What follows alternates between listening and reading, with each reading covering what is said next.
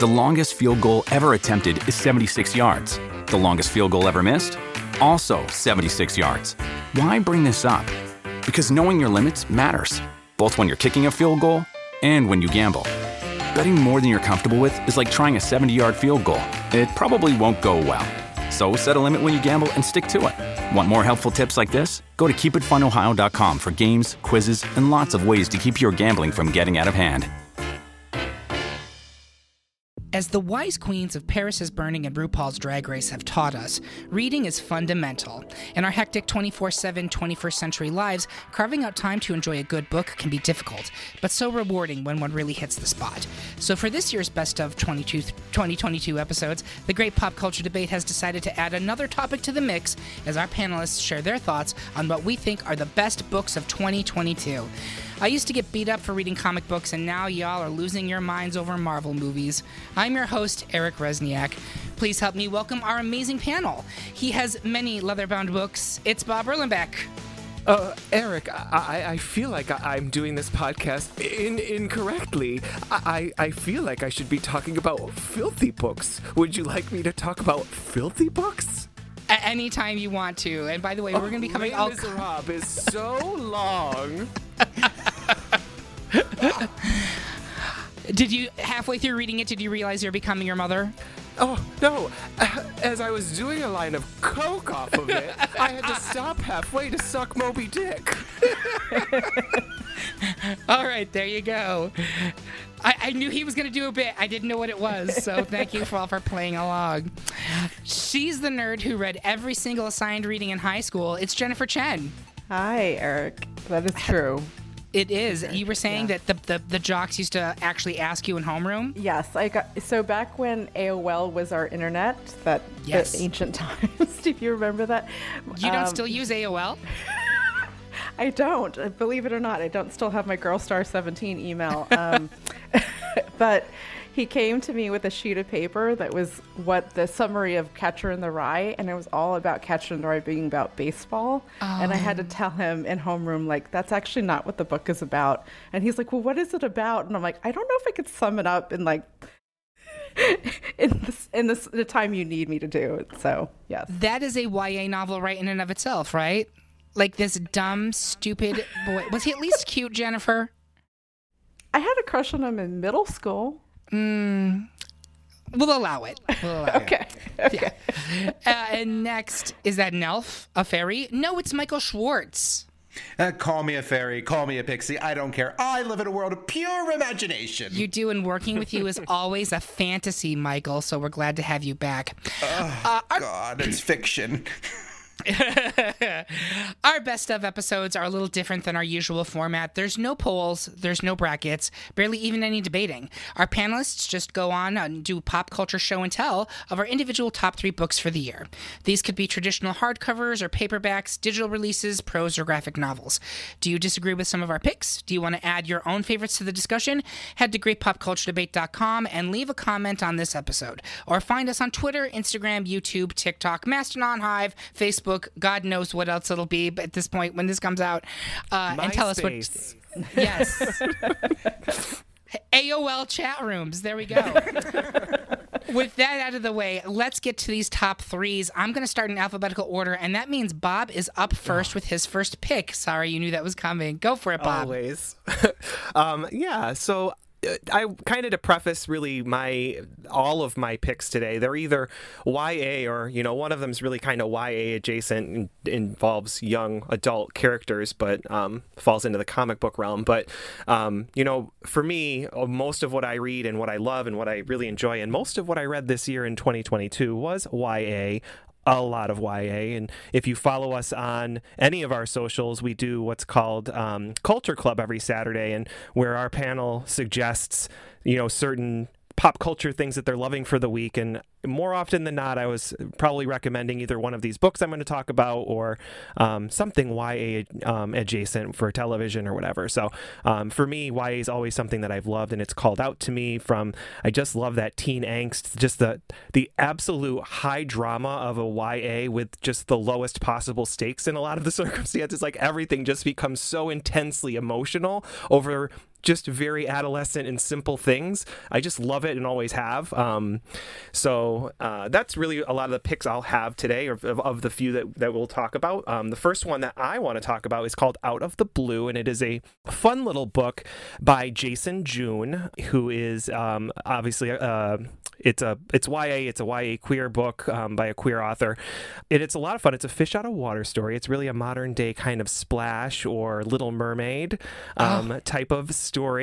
Um, and really, the the main character's name is Crest, um, and he is a mermaid, and he has to go. And part of the mermaid tradition is that they go on this um, this kind of trek on land where they have to go. They have to go on land, and they have to help a human being within one moon cycle, within a month, basically, um, help them with something in their lives. It's um, could be anything um, that they need help with in their lives. And and if they don't do that they end up stuck on land forever. And you know he ends up on land in in Los Angeles and he meets a another young uh, man named Sean, and he is a human lifeguard who has recently been dumped by his boyfriend, and and his focus really, his intense focus, this Sean is to get back at his boyfriend and make his boyfriend jealous, and and the the mer boy um, Crest sees this as his opportunity. Well, I can help you with that, and.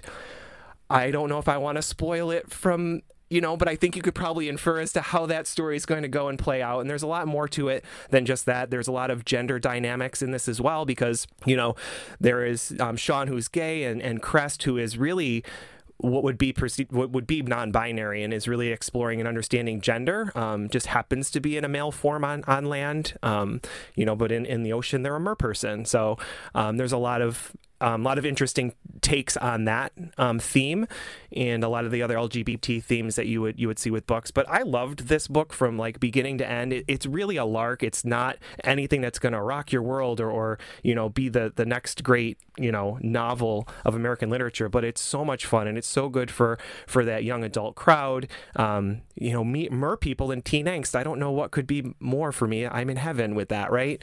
Um, it's got self discovery, which shows the reader how really you can become so obsessed with one thing that you might not realize some of the things that are right in front of you um, and right under your nose, especially when it comes to love. Um, things can be, you know, this this this book kind of goes to me like below the surface, no pun intended, um, on some of that gender identity, growing up, finding love um, in unlikely places, etc. So I highly recommend it. Um, it was a great summer read. I know summer's over and it's the end of the year, but um, Jason June's a great author. They have um, several books um, out already, and, and this was just a really, really good, fun book to read. And I highly recommend it, it's certainly if you love YA. You mean you had me with a title that's a Debbie Gibson reference? And then oh, you kept me mm-hmm. when you said it's basically gay splash. Uh, oh, absolutely which we're going to call Swish. should be talking to her lawyers right now. Ron Howard should be saying, "Hold on, what's going on?" Michael, you wanted to add something? Oh no, no, I was just Amen, sister. Amen. Oh, he was. Let the, let the sister say amen. Um, Jennifer, you're a you're a big YA person. Were you familiar yes. with this book? I actually have seen the cover, and I rem- it's it's a really striking cover because it's like half of his body's in the in the pool with the mer- yes, or yes. their body is it's got the mermaid tail, so it's very striking. That's they how, have red hair. I love a good ginger. He does love ginger. It's true. as soon yeah. as you said it, I was like, I've seen that cover. there's a lot. There's a lot of good. And speaking of the cover, that's really I, I love that you bring that up, Jennifer, because the the the cover is awesome because um the the Sean, the the land folk, um, it's a lot of got, got a lot of good po- body positivity because he's he's a husky fellow. He's not what you would traditionally think of as like you know the Adonis type love interest in, in a in a story like this. There, there's very much that that body positivity of like love comes in all shapes and sizes, and and so I loved that about the book as well. That's great. Um, a question I did want to say: What age group is this appropriate for? Because I I know we have some listeners who have kids who are dealing with their own gender and sexual identity issues, but I want to make sure that if we're putting recommendations out that we think it's, you know, an appropriate level. Yeah, it's it I will also say not only is it body positive, it, there is some sex positivity to it as well. So there's some definitely some some steamy sections of the book. So I would say it, it's it's definitely, you know, I, I would have been fine reading in, in like seventh, eighth, junior high type grade, but I think it's a little bit, a little bit more mature, maybe that, you know, just above that junior junior high grade. You were also a slag, though. Um, no, Yeah, but I'm just I was kidding. a total slut. so we're saying like 16 and up. yeah, I think 16 and up, or um, in my case, 40 plus. There you go. Perfect. Well, thank you, Bob. That's that's terrific. Speaking of gay-themed romances that are definitely more uh, 18 plus, I'd like to talk about my first pick, which is "Sins of the Black Flamingo" by Travis Moore and Andrew Wheeler. Uh, this is a comic pick. Uh, let me start off by saying my rubric. Um, I'm illiterate. Um, I have not read an actual like book book in years. Not because I don't love it, and I do love a good actual book. It's just timing wise, I never find the time to do it, and yet I still find time to read comic books every week. But I, I will say that I have scaled way back on my comic reading from my heyday when I was probably getting 30 40 per week and now it's closer to like maybe five or six um, so my picks for this are all going to be comic books because i am a child um, but they're all more adult oriented comic books and this one in particular is very much for an adult audience because uh, Sing- sins of the black flamingo is an indie noir miniseries it just knocked my socks off. And I'm one of the few gay men who actually still wear socks. So that's high praise indeed. Um, this follows the exploits of thief Sebastian Harlow, aka the Black Flamingo. Frequently shirtless, dazzlingly beautiful, and extremely gay, the Black Flamingo is pulling a job in the most mega of MAGA outposts in Florida when he encounters something completely unexpected also being held by the so called God Warriors, who very clearly are worshiping something other than God. What follows is a fast paced five issue affair with capers, intriguing supporting characters, a complicated but compellingly narcissistic protagonist, occult twists, and some very hot gay sex. Uh, my basement, it was flooded several times. Writer Travis Moore does a great job capturing both the highs and lows of being an A gay, mixed with thievery and demonic artifacts. Artist Andrew Wheeler provides absolutely gorgeous visuals. I'm not really a twink guy, but even I was stunned by Sebastian's beauty and the fact that homosexuals around this great country of ours did not show up as the Black Flamingo for Halloween 2022 is proof enough that this property desperately needs more attention. The five issues are all available for purchase in comic shops or digitally now, and the trade paperback will be released by Image in February. The final issue teases us that the Black Flamingo will return, and I eagerly await his next adventure. So, has anyone else read this? that would be me. I know Bob has similar thoughts. Yeah, I've read it. I I completely agree with everything that you said. It is unapologetically gay, like gay. gay. gay. It is it is a lot of fun, like from top to bottom. Like it, it's a roller coaster ride. It's fun. It's it's exciting. You never really know what's going to happen. There's some really really clever and, and interesting twists, especially in those last few issues. Like some Yeah. really fun twists of like, oh, okay, so that didn't really happen, and this is what's going on. So I really really loved it. So I agree with your pick. Um, certainly in the comic arena. Yeah, how gay is it? Uh, he has sex with someone he doesn't really like just to have sex with him and then proceeds to ignore him for the rest of the series. That is how gay it is. It- It's basically Grindr the comic book. No, uh, but in all seriousness, it is actually is very well written. Um, I thought it was very true and insightful into the gay community, and the gay community does not always love having a mirror held up to itself, see bros and looking. Um, But um, it was also very entertaining, and I, I'm hoping it's the beginning of what will be a great new kind of ongoing series for this character. I think there's so much potential on this property, both as a graphic novel, comic book. It, it could easily be translated to film or television very easily. Or, Yes, or even prose yeah or even prose novels. So um, highly recommended. And again that art is just beautiful. I'd never seen wheeler stuff before and i was just blown away how by how good it is. Uh, with that being said jen i would like to pass it over to you for your first pick. So for my first pick, um, it's School for Good Mothers by Jessamine Chan. I'm hoping I'm saying her name correctly, but um, I was going to say that it's like Handmaid's Tale meets But I'm a Cheerleader. So Frida Liu is a Chinese um, mother and raising a kid, divorced. Her husband has left her for a very young Instagram yoga instructor. Um, and basically, she's alone. They moved to, I'm trying to remember what city it is. Oh my goodness. I think it's Pittsburgh. They mo- Anyway, it's in, she basically moves to a new neighborhood, doesn't know anyone, and is taking care of her kids, still working, all of that. She decides one day to go to work. She needs to go to work to finish something. She leaves her toddler at home for like an hour and a half. She comes back, and there's like police, um, and they or take her to the police station and child protective services has the kid and so it's it starts out sort of very in this world of she finds out that they're going to you know investigate her and sort of what is she doing? Why was she why did she leave her kid alone? And then it's it starts to devolve into the child protective services is launching this big brother type program where they're going to monitor her in her home and watch if she is a good parent. Um, she doesn't pass that test, unfortunately, and she gets sent to the school for good mothers, which is as horrifying as that title sounds. It's mm. um, it's very Handmaid's Tale of the, the, TV show version. I know the the book is is similar, but in the TV show, it's kind of sim- very similar world.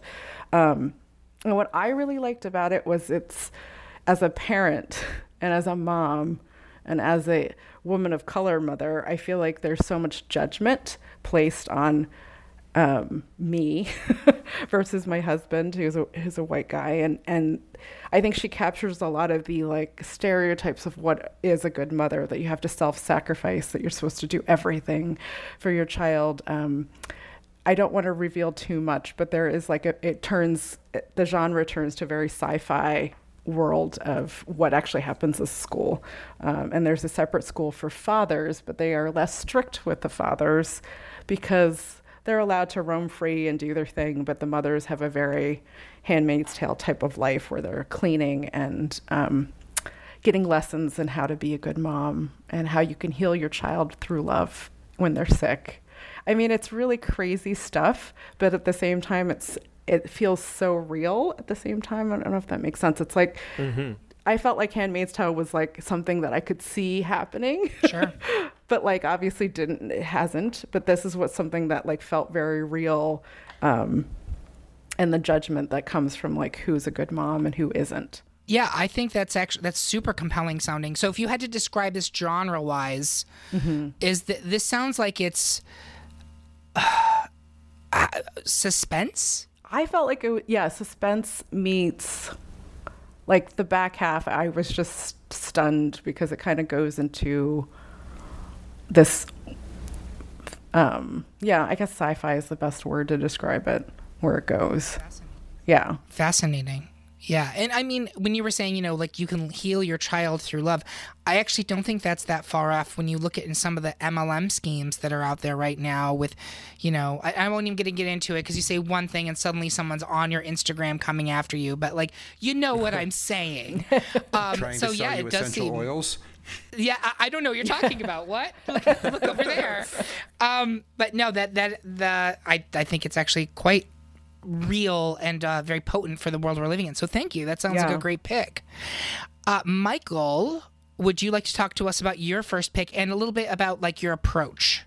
Sure. So I'm OG nerd. Um, I've been reading basically I 99% of what I read is science fiction and fantasy. I read to escape. I love the creation of worlds and like my world my like reading journey starts with the very classics Isaac Asimov and J.R.R. Tolkien, uh, Stephen Baxter, David Eddings, Robert Jordan kind of thing.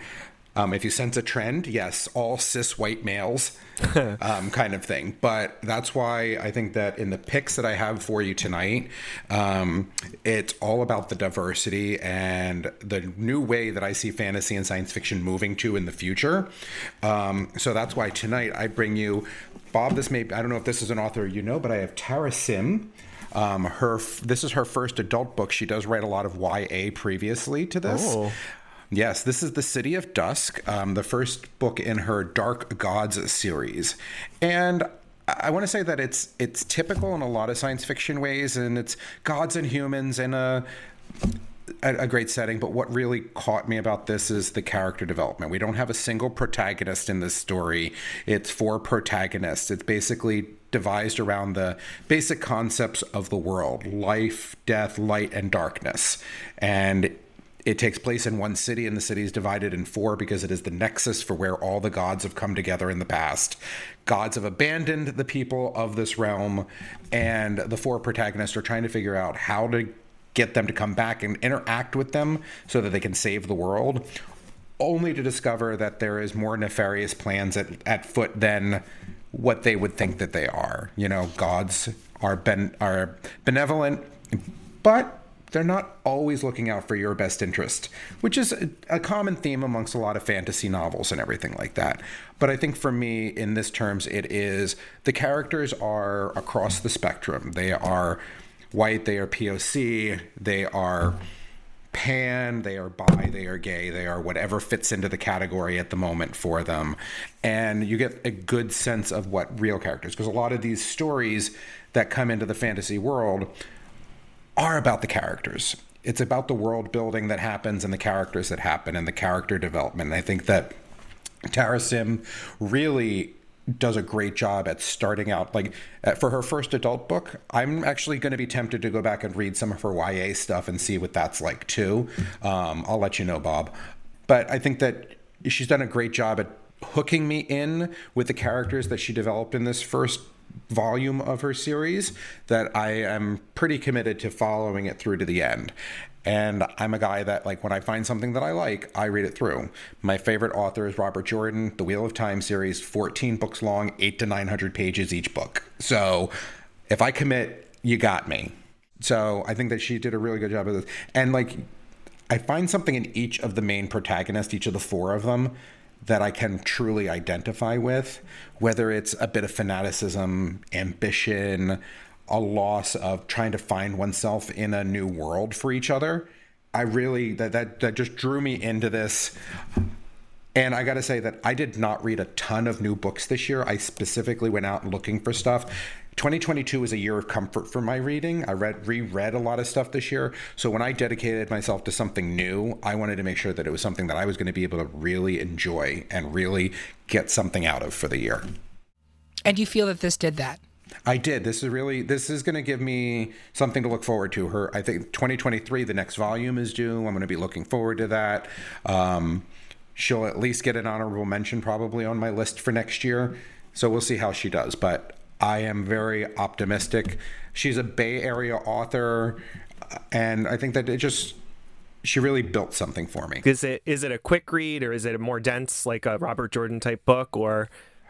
Um, it's not a it's not a quick read, but it's not a it's not a Wheel of Time read where you really got to sit and read through it everything. It's about 550 pages long, um, and it really it, you can speed through it. Like I probably read it in a week and a half.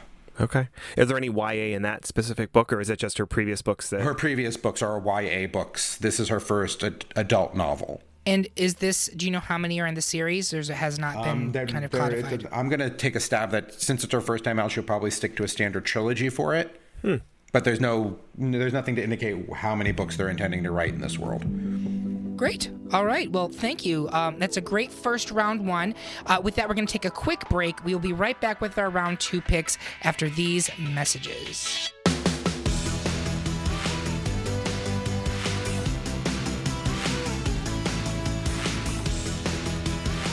The future is a hefty responsibility and not one that we take lightly, but then taking things lightly has never been what Hefty is about. That's why we've created the Hefty Renew program that turns hard to recycle plastics into valuable resources like park benches and building materials. To participate, simply fill up an orange Hefty Renew bag with accepted items, tie it up, and drop it in with your regular recycling. That's it, it's that easy. It's time to rethink recycling with Renew. Particular valued resources may vary by geography. More info available at heftyrenew.com. With the Lucky Land slots, you can get lucky just about anywhere. This is your captain speaking. Uh, we've got clear runway and the weather's fine, but we're just going to circle up here a while and uh, get lucky. No, no, nothing like that. It's just these cash prizes add up quick. So I suggest you sit back, keep your tray table upright, and start getting lucky. Play for free at LuckyLandSlots.com. Are you feeling lucky? No purchase necessary. Void where prohibited by law. 18 plus terms and conditions apply. See website for details. Welcome back to our Best of 2022 Books episode. We're going to move on to our second round of picks. And Bob, you're up again. All right. So um, I'm going to add another comic book pick to the list. Um, it's a it's a collection at this point, so I, I felt good about um, including this.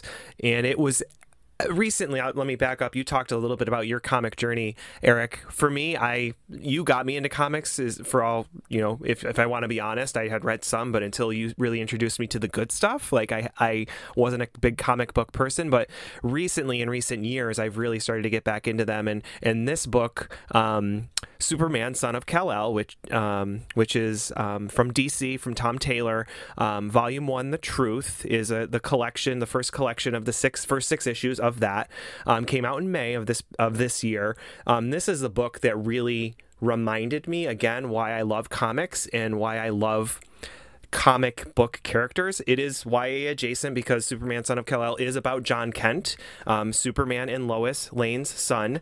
Um, he has taken on the mantle of Superman in this book because Superman is off world dealing with, and correct me if I'm wrong, the War, War World saga I think. Is that right? Yeah. So he's off world. So somebody needed to take the mantle of of Superman.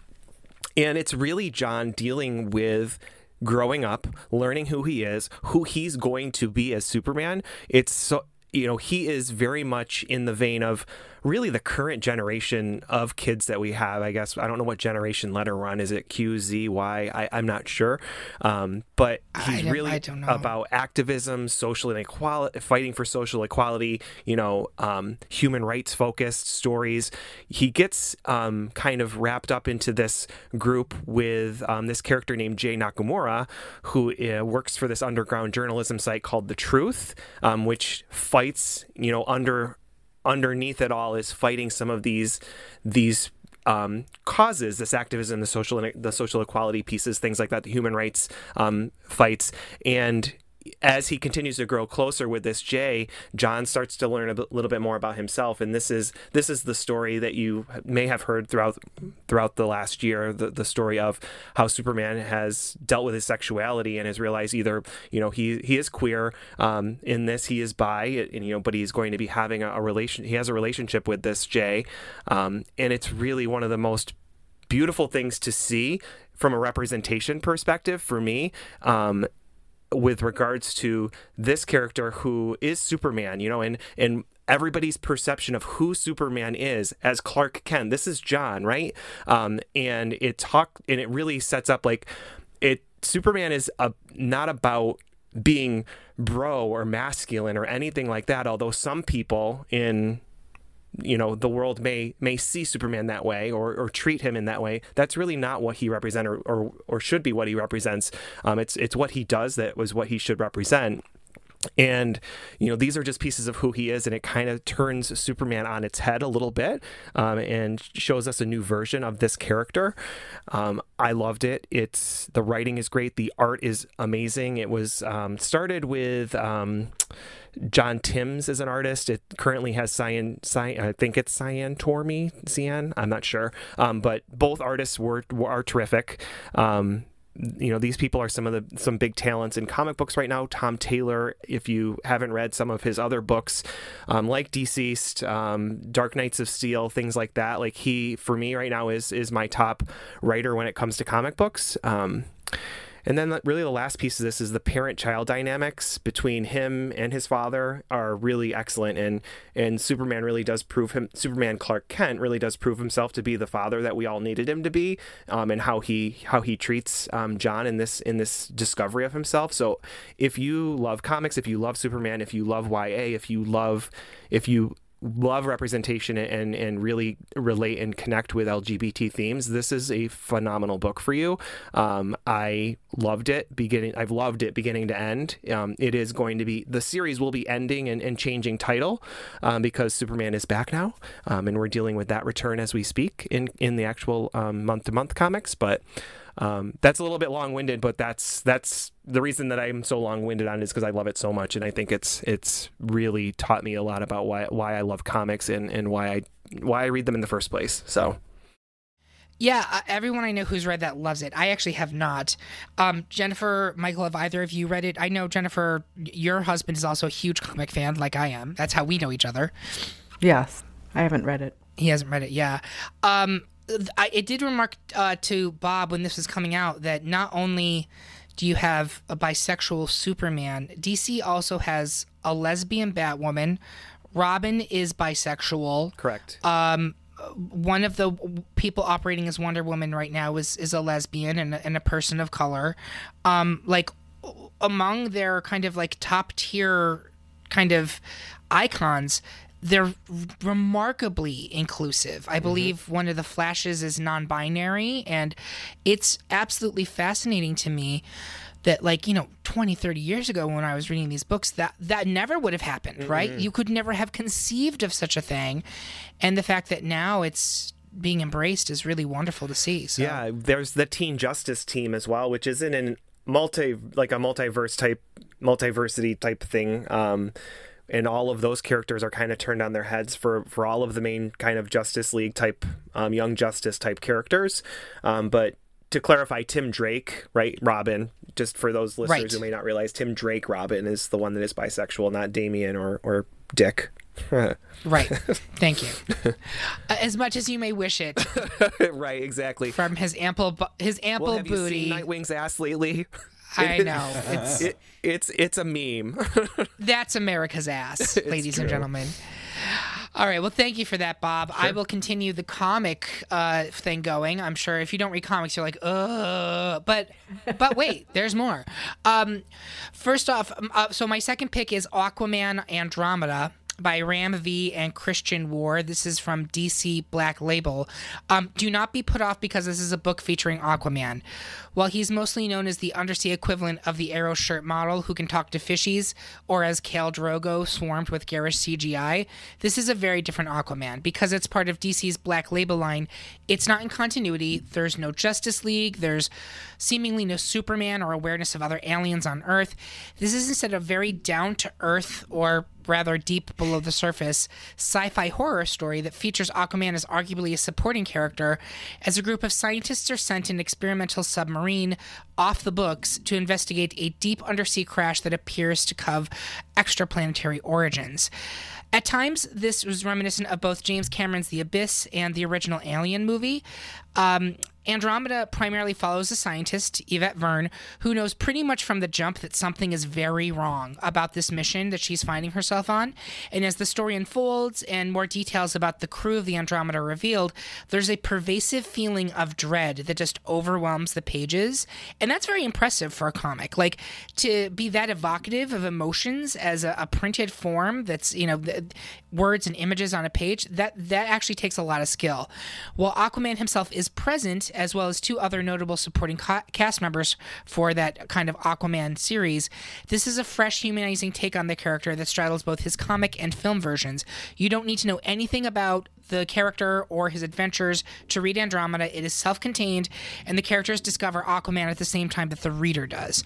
Ram V has been getting a lot of uh, work at DC lately. He's writing a bunch of books now, and this three issue prestige format series makes it clear why. His writing, writing is evocative and economical, and he has a real gift for setting tone.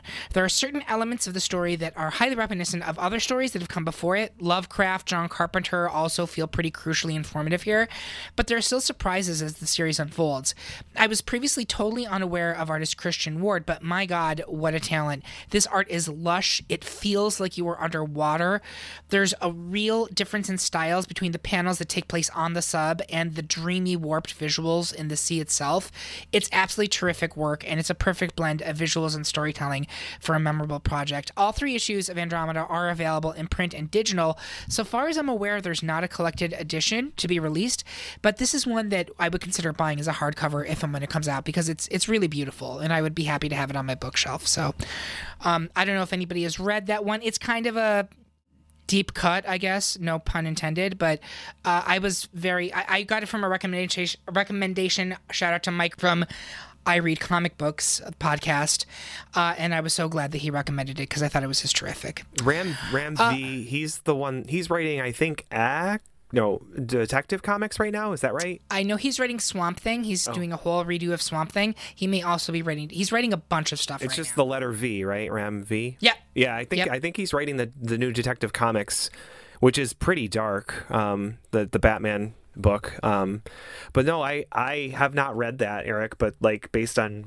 basically everything you just said, absolutely, it's something it sounds like I would en- enjoy. Um, and I like those characters, so. If you like the abyss and alien uh, it's right up like very much like towards the end of uh, um, issue one i was like this is essentially the abyss but with aquaman which is not a read that's actually praise because i love the abyss. I love the Abyss, especially the director's cut. yeah yeah uh, well thank you for letting me speak about that jen do you want to take your second pick Sure. And I realized I didn't mention what I chose. I wanted to pick from different genres that I like. So I like um, fiction, I like nonfiction, and I like YA so I, and romance. So I wanted to kind of pick from each genre. So there's a ton of books that I loved this year. So I, I it's hard to pick three, but I wanted to pick the, the top three I had in each category. thank you although that being said i'm eager to hear some honorable mentions as well I've got some. Yeah, I have those as well. But it's um, I picked for my one of my best nonfiction books this year is Inciting Joy um, by Ross Gay. Um, it's a collection of essays. Um, he is a poet and he is um, a black man, and he writes. I've I started reading um, his his book. He had I can't remember if it was in 2020 or 2021, but um, it was called The Book of Delights. And it just is a, an essay collection of things that bring him joy. And it was the first thing I've read in a while that I was like, this is delightful. Like, there's nothing, it's just a, a I'm enjoying each essay. So when this came out, I was really excited to read it.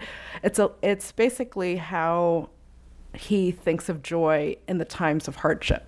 So it's a combination of like him sharing some really uncomfortable truths about himself, his vulnerability. Um, he talks about being a basketball coach and him having a very masculine, um, shaming way of coaching. And he admits to that and he sees sort of like how that was detrimental, not only to him, but to his, the kids he was coaching.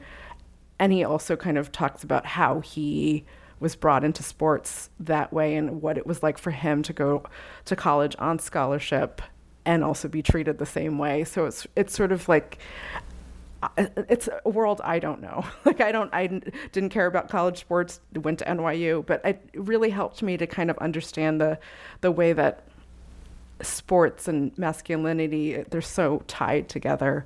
Um, he writes a really beautiful essay about his dad dying and they don't have a great relationship, but he kind of reflects on the times they did. And um, it's a really beautiful to me. I'm like, I felt like he was really truthful and vulnerable and beautifully written and funny um, and just different essays on different topics. And so I just, I recommend it to anyone who's just wanting something that's like, it helps you think about things differently. That's, I just felt that way about it. Would you say if you were um, going to compare it to if you liked the works of X author, you would like this? Any any ideas? Oh, goodness. When I think essays, because I'm basic, I always go to David Sedaris. But I, I was think gonna, yeah. go ahead. I I almost said that, but I, I, I think of David Sedaris as like funny, funny, like laugh out loud funny. But I don't I don't feel the same way about Ross Gay. But um, he's a poet, so his his writing is so beautiful and gorgeous, and I just think he's kind of in his own category. I don't know who else to compare him to. Um, he it kind of feels like he's having a conversation with you you're just like pals and he has an essay about grief and he has this beautiful metaphor of like grief should be like a big potluck party where everybody comes over and we just all hang out with our grief and we sit together and we allow people to feel it and kind of ride the wave of it instead of you know um, hiding it That's lovely. yeah. And I feel like that's very much needed at this time because I think we're all still grieving a lot over the past couple of years and we're still just kind of dealing with the repercussions of this incredible trauma. Um, well, thank you for that, Jennifer. That's that's that's terrific. Uh, Michael, your second pick? Well, that's kind of heavy to follow. Um, Well, do it anyway. I, please, you know I'm not shy about that stuff. So moving Worst on. place to be is between Michael Schwarz and a microphone. or Bob and a camera. Exactly. uh, there we go. Oh God, thank you. I needed to get that out. We, you wanted the you wanted the insults, Michael. You wanted the insults. Okay, so tonight for you in our second choice, I bring you uh, Master of Djinn" by P. Djèlí Clark. Clark is a New York based author. He lives in the Queens here. Um, and this is his full fledged novel that is based, that follows a novelette, short story kind of uh, book that he wrote that was called A Dead Djinn in Cairo. And what appealed to me about this I think we do need to clarify, Michael, because this is an audio format, that when we say djinn, we're talking D J I N N. Yes, Not as in genie, G I N, as in the drink that I wish I had a cup of right now. oh, of course, you know, absolutely. We're talking about genies. We're talking about djinn here. Um, this is fantasy science fiction corner with Michael. Um, so, um, what I liked about this is that it's um, it's a couple of things wrapped into one for me. It's it's definitely fantasy-ish with magic and djinn and all that kind of fun stuff for us. It is a bit alternative history because it takes place in 1912 in Cairo, um, in an Egypt that was never colonized by the British. And then it is also a little bit of a, I want to call it almost Victorian era mystery kind of thing that you've got going on here for us. And you have your main character in here, Fatma, um, who is from the novelette. She was a person who helped reintroduce magic into the world, stopped and saved the universe from total destruction. Um, and then she becomes the protagonist that exists in this. So we have an Arab woman as our main protagonist in this story, which I'm loving all the different cultural aspects that come out of this novel for me. You know, it just I'm just a, I, I love the study of culture, so I love learning about anywhere else that's going to give me something new about the way other people live, and this becomes a a, a little bit of a murder mystery with magic and djinn and this new like you have Cairo that's never been co- colonized by the English for you, and they have magic um, cars and things floating through the air and everything, and you get this whole very Middle Eastern or Arab Egyptian culture feel from it. But the whole story revolves around a murder. Uh, a number of people are being murdered that belong to a society of people that were that that look up to revere the man who really reintroduced magic to the entire world. So you have this whole history of the world that exists that we know about, and then in the mid 1800s, a, a, an Egyptian mystic discovers how to cross the mundane and the magic back together again. And these people that are following him start to get murdered. Um, and it's all about the, the murderer is the guy that discovered magic again but we're not sure about that and you you have to follow through on your little breadcrumbs that exist in any mystery novel for you with some great characters some very different way of looking at the world. I love alternate his, alternative history when it comes to science fiction and fantasy. Let's tell the story of what hap- what would have happened. And when we get to honorable mentions, I do have to in that vein, it's an old book that I always recommend to people, but we'll talk about that when we get to honorable mentions. Um, but yeah, it's it just intrigued me. It sucked me in. I wanted to follow the story. I wanted to find out who did it. I wanted to know what like was going to happen to Fatma. You know, even she still fights like even though the English never um, colonized Egypt, you still have these very strict gender roles that exist. And how do you, how are you a woman of power that fights against the, the patriarchy and the establishment that exists when you're capable of doing so much? And I think that that's just part of a great story for us. So, And I um, get do you uh, do you have to have read the novella to be able to No. pick this up? You can pick it up from. St- Correct. I did not read the novelette until after I had finished this. okay, great. So it gave me some uh, keys when I got it, but it didn't impact being able to read the story. excellent, excellent. And um, I was surprised to hear that it was a fantasy mystery, which is not something that I Yeah, that's really interesting. personally that's super interesting i don't usually think of those two genres kind of being mashed together again maybe it's because i'm illiterate and i don't pick up actual books but um, it's That's just okay, not something that i hear that much of Thank. Oh, I'm not that pretty, but um, that's very interesting. Um, and that sounds. And I, I like you love the alternate history stuff. I think that's very compelling. So thank you. That sounds like a great pick. Thank you. Excellent. So we will then take another quick break and then be back with our final picks for our favorite books of the year. We will be right back.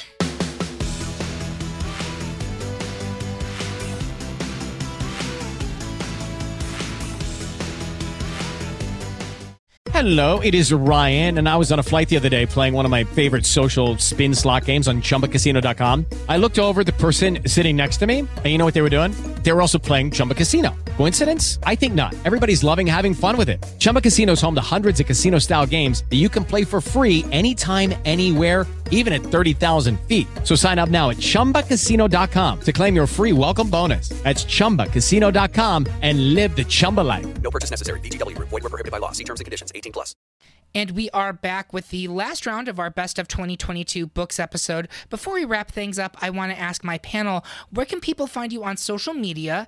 And secondly, do you have any honorable mention books that we didn't cover that you want to talk about? Bob, I'm going to start with you. Yeah, you for my socials, you can find me at Disnerd Bob on. I'm mostly on Mastodon right now, as as I'm trying to sunset on the on that bird app situation because of all of the you know obvious situations that are happening over there. I'm trying to trying to move away from that, but I'm, so I, am still on it a little bit um, at Disnerd Bob, but mostly on Mastodon. I've got a Hive at Disnerd Bob. I've got Instagram at Disnerd Bob. I've got all of those things. Um, OnlyFans. Um, you know, chat roulette, whatever you want to find me on. Just kidding on those last two, but um, you can find me there. But I'm also on Goodreads, Bob Erlenback again, my name. Um, so you can find me there, and you. I actually have a list there.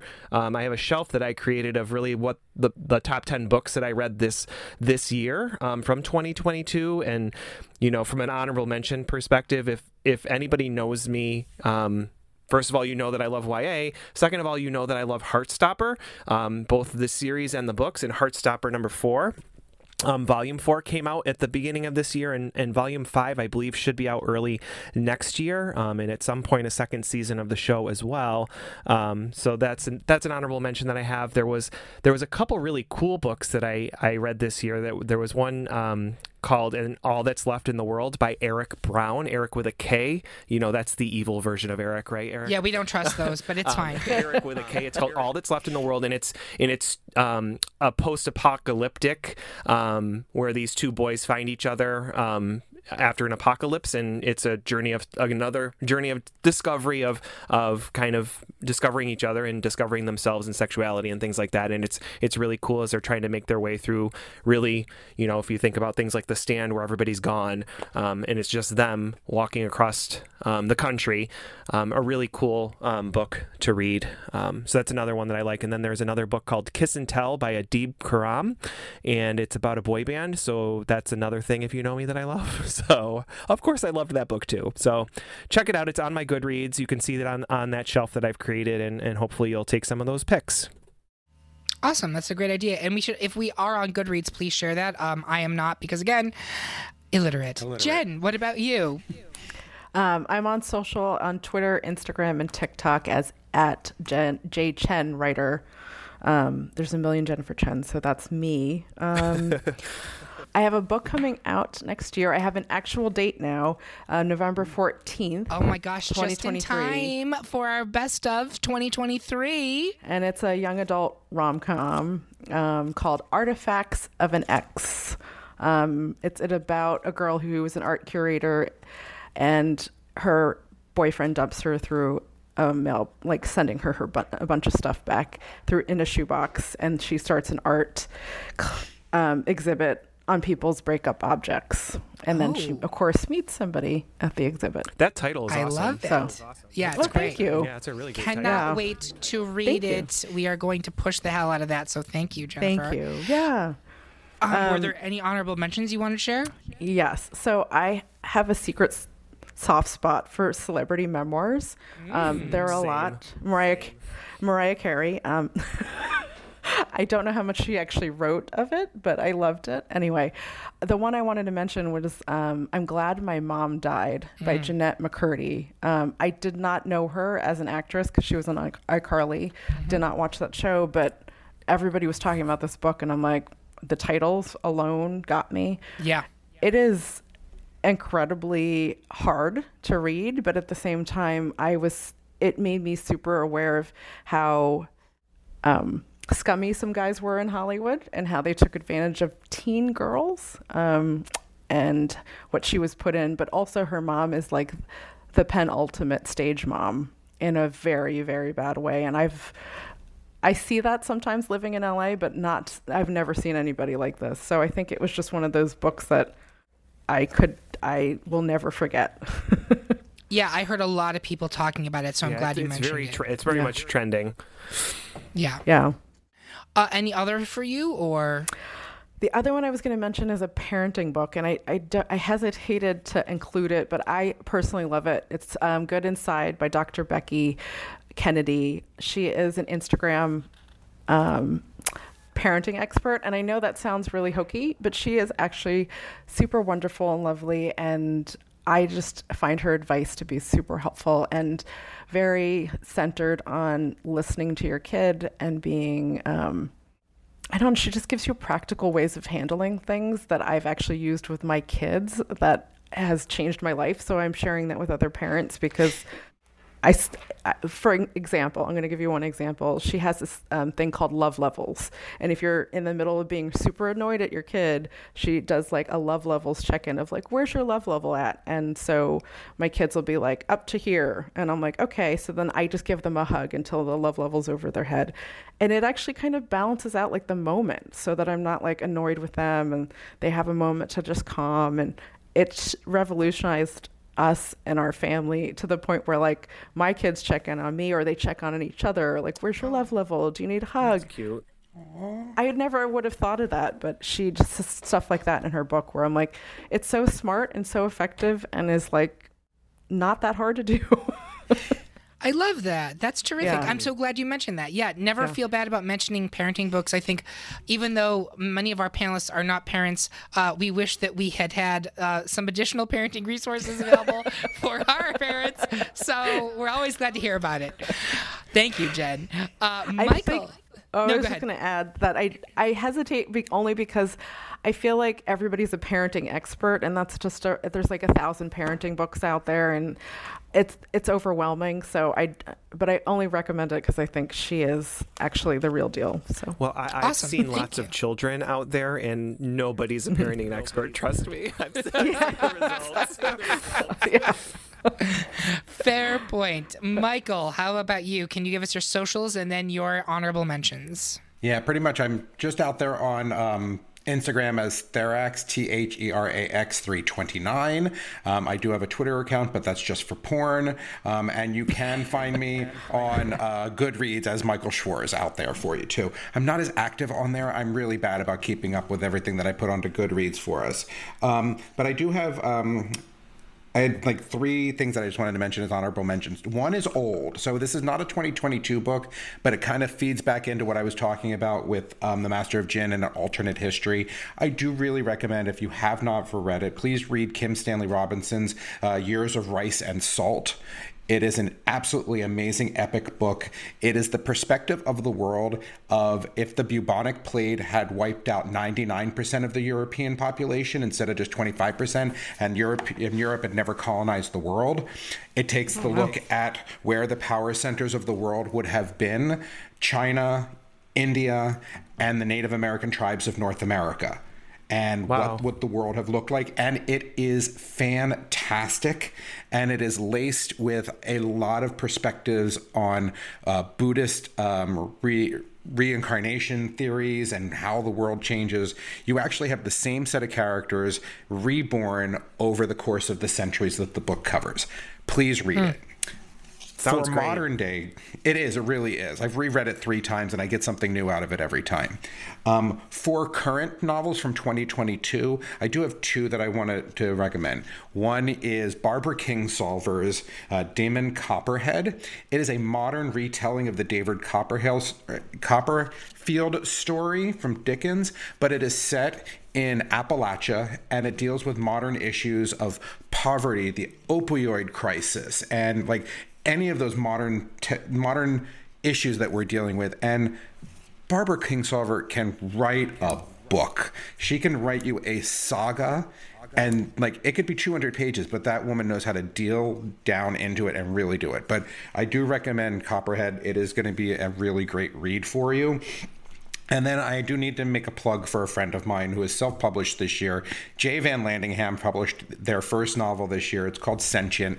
It is a very different perspective on the interaction between species and people and everything like that. So please, if you have a moment, give it a check. Check out Jay's book. Uh, they would definitely love some public. They're self published, but I think that a lot of people would get a good read out of it as well. Awesome. Thank you for that, Michael. Um, for me, um, you can find me at Eric Rezsnyak on all of the things. That's uh, E R I C R E Z as in zebra, S as in snake, N as in Nancy, Y A K. Curtis Creekmore, if you're listening to this, suggests that my drag name should be Zebra Snake Nancy. Um,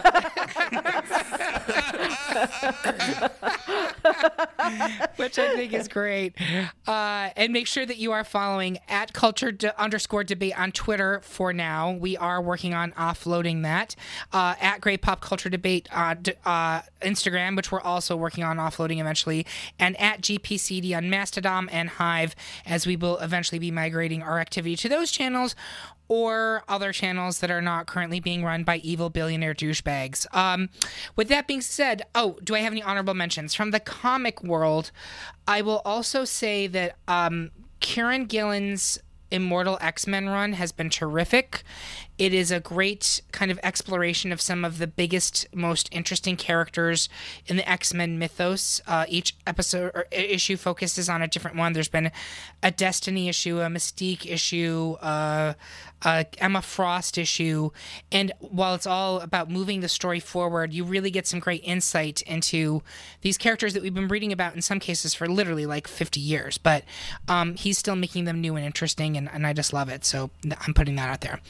Uh, Uh, with that being said, let's move on to our final round of picks. Bob, what's your third pick? All right. So um, the last pick that I have for um, for you is was my um, favorite book of the year, and it was called "And They Lived" by Steven Salvatore, um, who is a um, gay genderqueer author. Um, back harkening back to what Jen said, he is a, or excuse me, they are a huge Mariah Carey fanatic.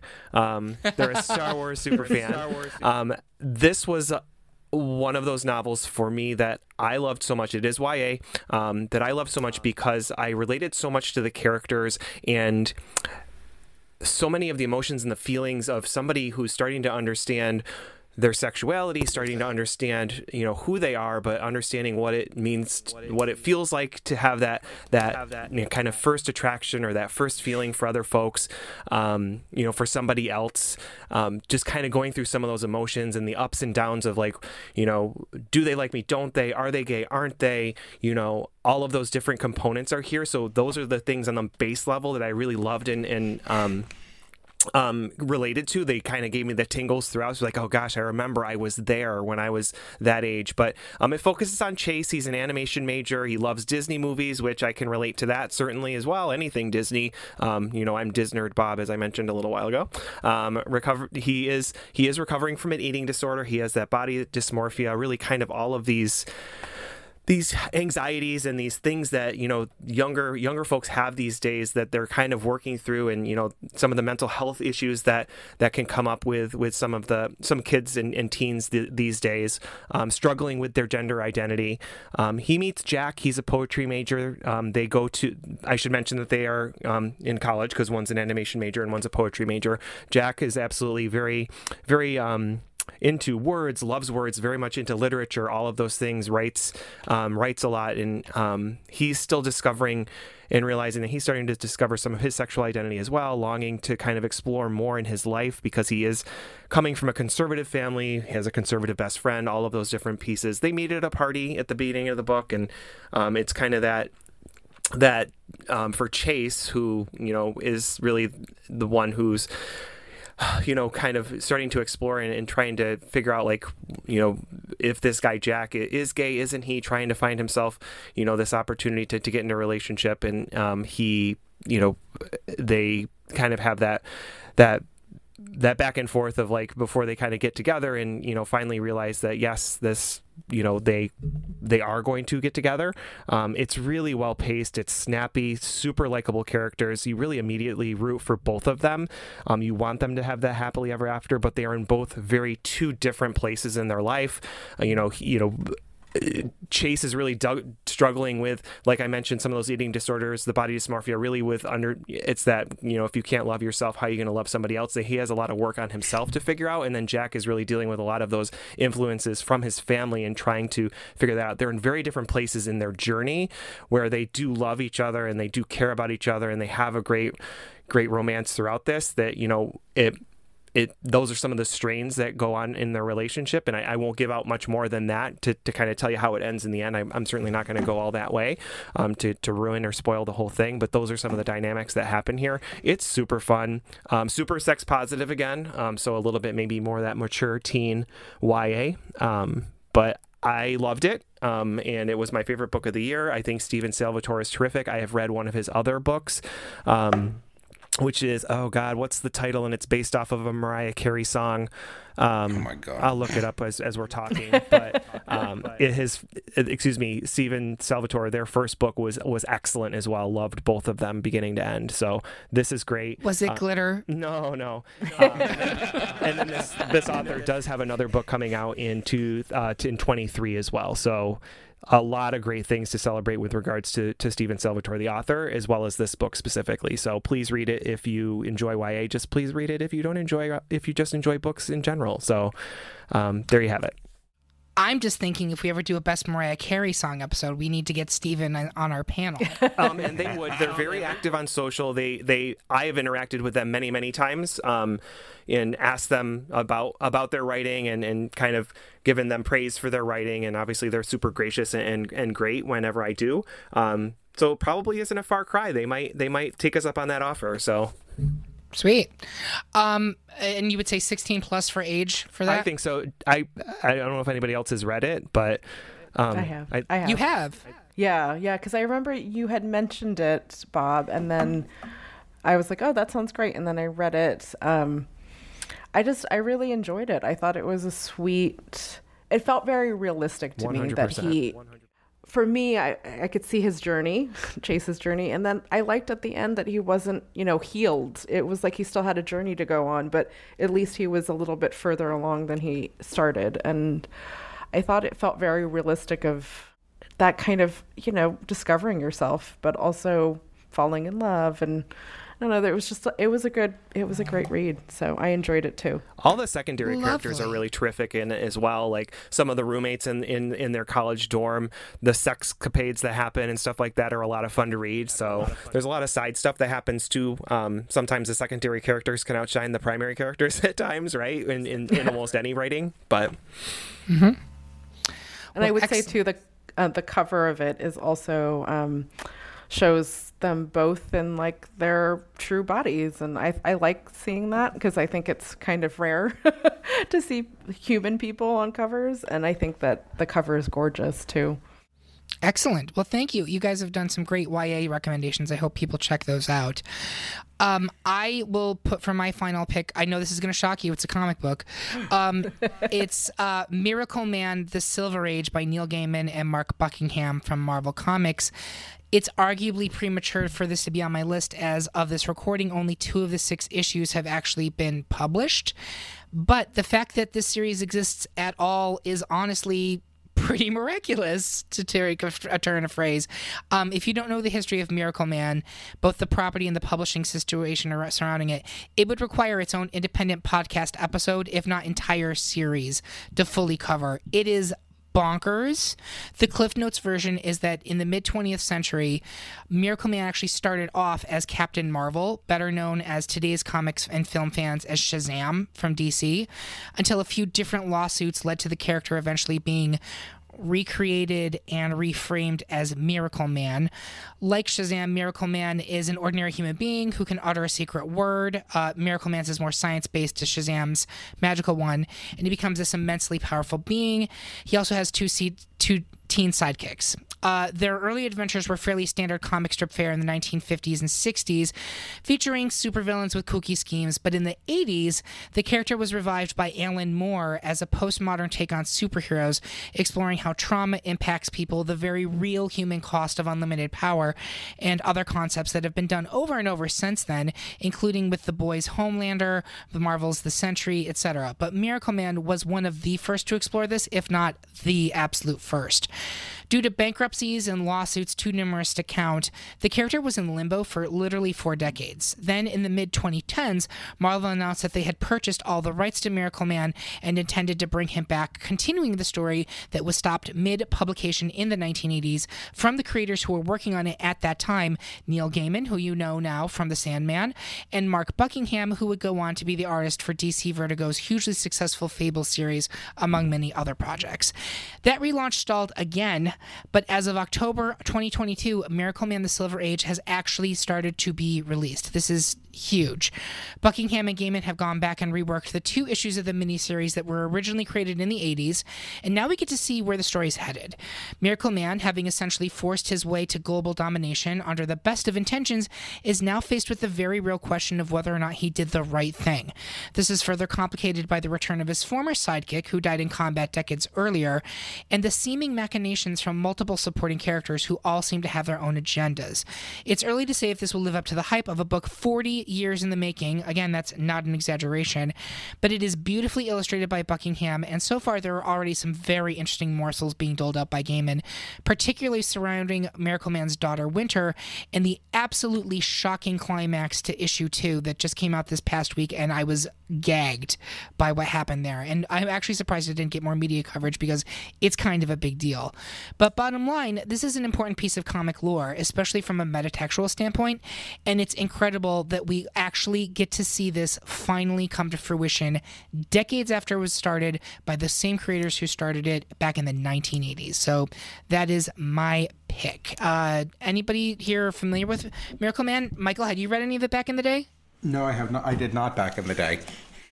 Um, I will say, Todd McFarlane at one point bought the the rights and he got sued by someone and they sued him and the other person like it is it is crazy it's a netflix documentary waiting to be written the number of lawsuits with this thing Fascinating. um but it is it's all very interesting um, and it is uh, so far very intriguing with that being said jennifer i will pass it off to you for your third pick Okay, my third pick is YA. Um, it is I Kissed Shara Wheeler by Casey McQuiston. Um, I loved her debut book, which as an adult romance, uh, Red, White, Royal Blue. Um, fantastic if you if you want something really fun to read. Um, and she just actually launched a special edition, so there's an extra chapter Mm. in it and some extra illustrations.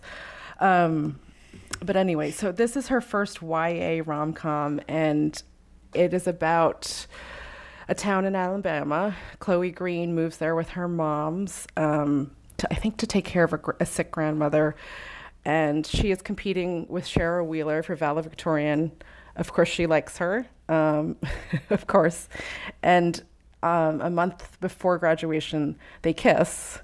And Shara Wheeler leaves her a note, a very cryptic kind of strange note. So she thinks like, okay, I'm gonna go find her and we're, we're gonna meet up and stuff. But then she finds out that Shara's boyfriend and Shara's neighbor also got a note and also were kissed by her.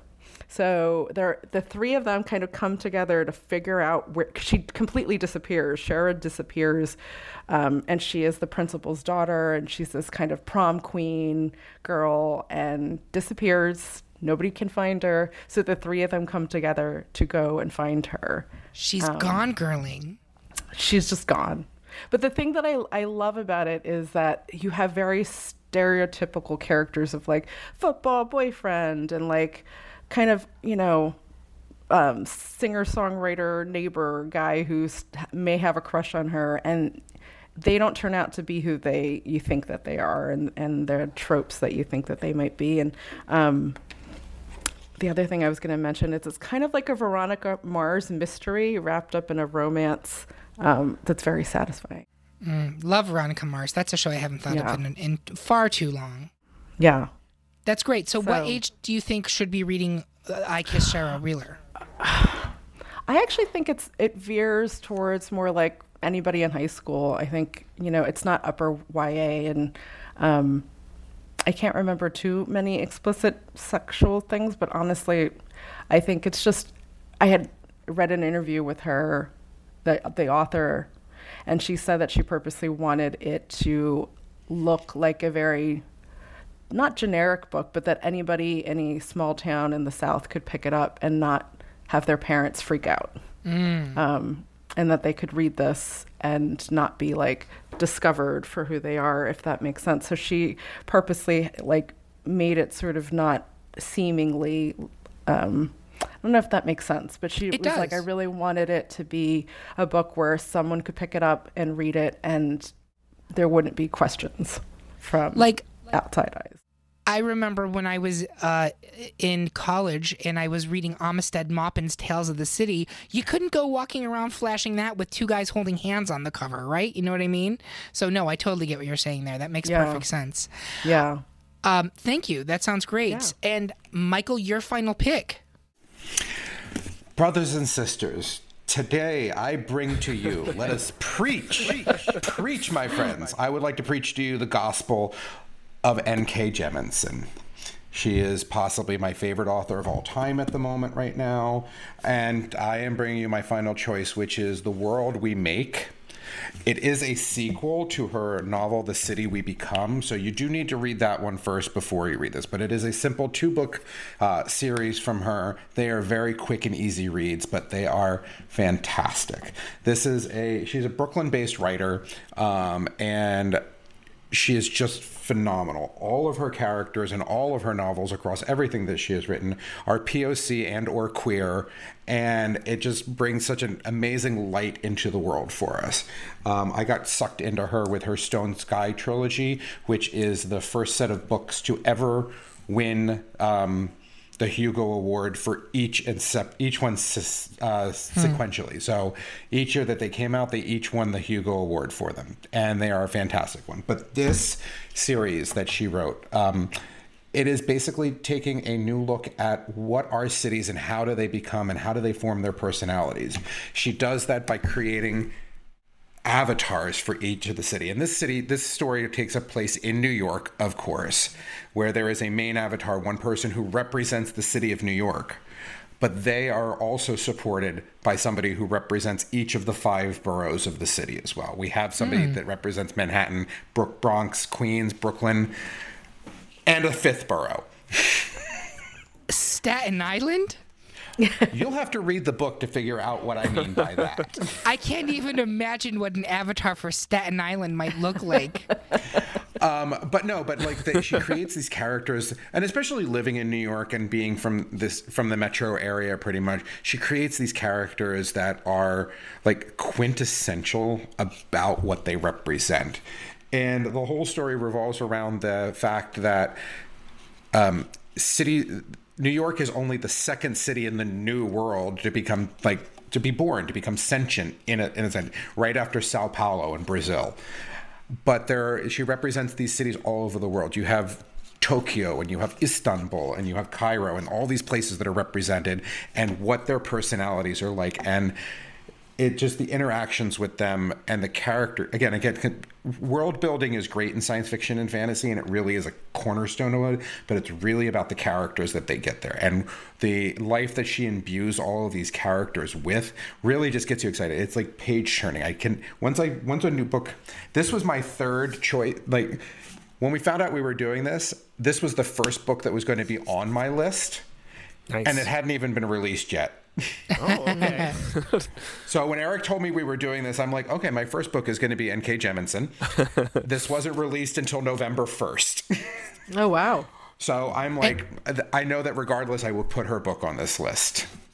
Um, she is just a fantastic author, but the world that she creates, it is. If you're from the New York area or you've ever visited New York or know anything about New York, you can pick it up and you can read it and you can get a sense of the city um, the life that is the city that never sleeps you know the whole sense of new york and these characters that she creates including like a character for staten island. And eric whatever you think about staten island that is really what the character is going to be like. Seriously. I'm seeing TJ Maxx as a person. no her her- like the character that represents staten island is the only white character in the book her name is That sounds right.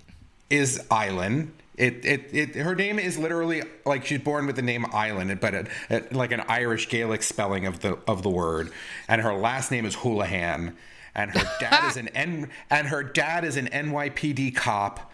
Yep. So like, and all of the stereotypes that go along with Staten Island, it being the only red part of this entire city, you know, it just does that. But then you have she's balanced out by the the suave um, Manny who represents Manhattan, or you have Bronca from the Bronx, or a character literally named Brooklyn, or the representative of Queens, the World Borough, is a Pakistani woman who emigrated here. You know, Fabulous. it's like it, it it just really represents the breadth and the culture of the city while fighting off multi-dimensional demons basically. As one does. Yes. A rich So, like, tapestry. it is. No the, the the the picture that she weaves this mural that she creates with the words for these i am a big fan of this author. I literally only started reading her about a year and a half ago and i have devoured everything single thing that she has written. She has an amazing collection of short stories. She has three trilogies that she has written go read her but you definitely should pick up the city we become and the world we make it will enlighten you it will entertain you and you will want to devour the rest of what she has written Fabulous. Has anybody? and that is uh, my gospel I uh, let the church say amen. Has anyone here read any of N.K. Jemisin? No, I've not. But definitely. But you will now. We definitely, you definitely piqued my interest. So For sure, for sure. the stone well, sky trilogy start there bob okay. Well, excellent. Thank you all very much. Those are our picks. Did you read any of them? Do you have any opinions of your own? Is there something else that we missed? This episode is just the beginning of the discussion, so let us know your favorites on social media and at greatpopculturedebate.com. A big thank you to my panelists. You guys are far more well read than I am, and I will vow to actually read a big boy book without pictures before we do this again in 2023. If you enjoyed this episode, make sure that you check out Great Pop Culture Debate's other Best of 2022 episodes devoted to music, television, and film, and all releasing between now and the end of the year. Make sure you're all subscribed to the podcast on Spotify, Apple Podcasts, YouTube, Audible, wherever else you listen to great podcasts, and that you follow us on all of its social media accounts for all the latest news. And you better buckle up because the Great Pop Culture Debate has plenty more for you in 2023. Head to greatpopculturedebate.com right now to vote on the polls for the season 7 episodes. We're talking best Cher song, best TV detective, best queer film, and best Disney park ride, just to name a few. Then in January, we'll be releasing our Patreon sponsored episodes, which include best children's board game, best song of 1985, best best actress Oscar winner, and best America's Next Top Model photo shoot. So fun! We look forward to an amazing 2023, and remember, everyone is entitled to their wrong opinion. With LuckyLand slots, you can get lucky just about anywhere. Dearly beloved, we are gathered here today to. Has anyone seen the bride and groom? Sorry, sorry, we're here. We were getting lucky in the limo and we lost track of time. No, LuckyLand Casino, with cash prizes that add up quicker than a guest registry. In that case, I pronounce you lucky. Play for free at LuckyLandSlots.com. Daily bonuses are waiting. No purchase necessary. Void where prohibited by law. 18 plus. Terms and conditions apply. See website for details.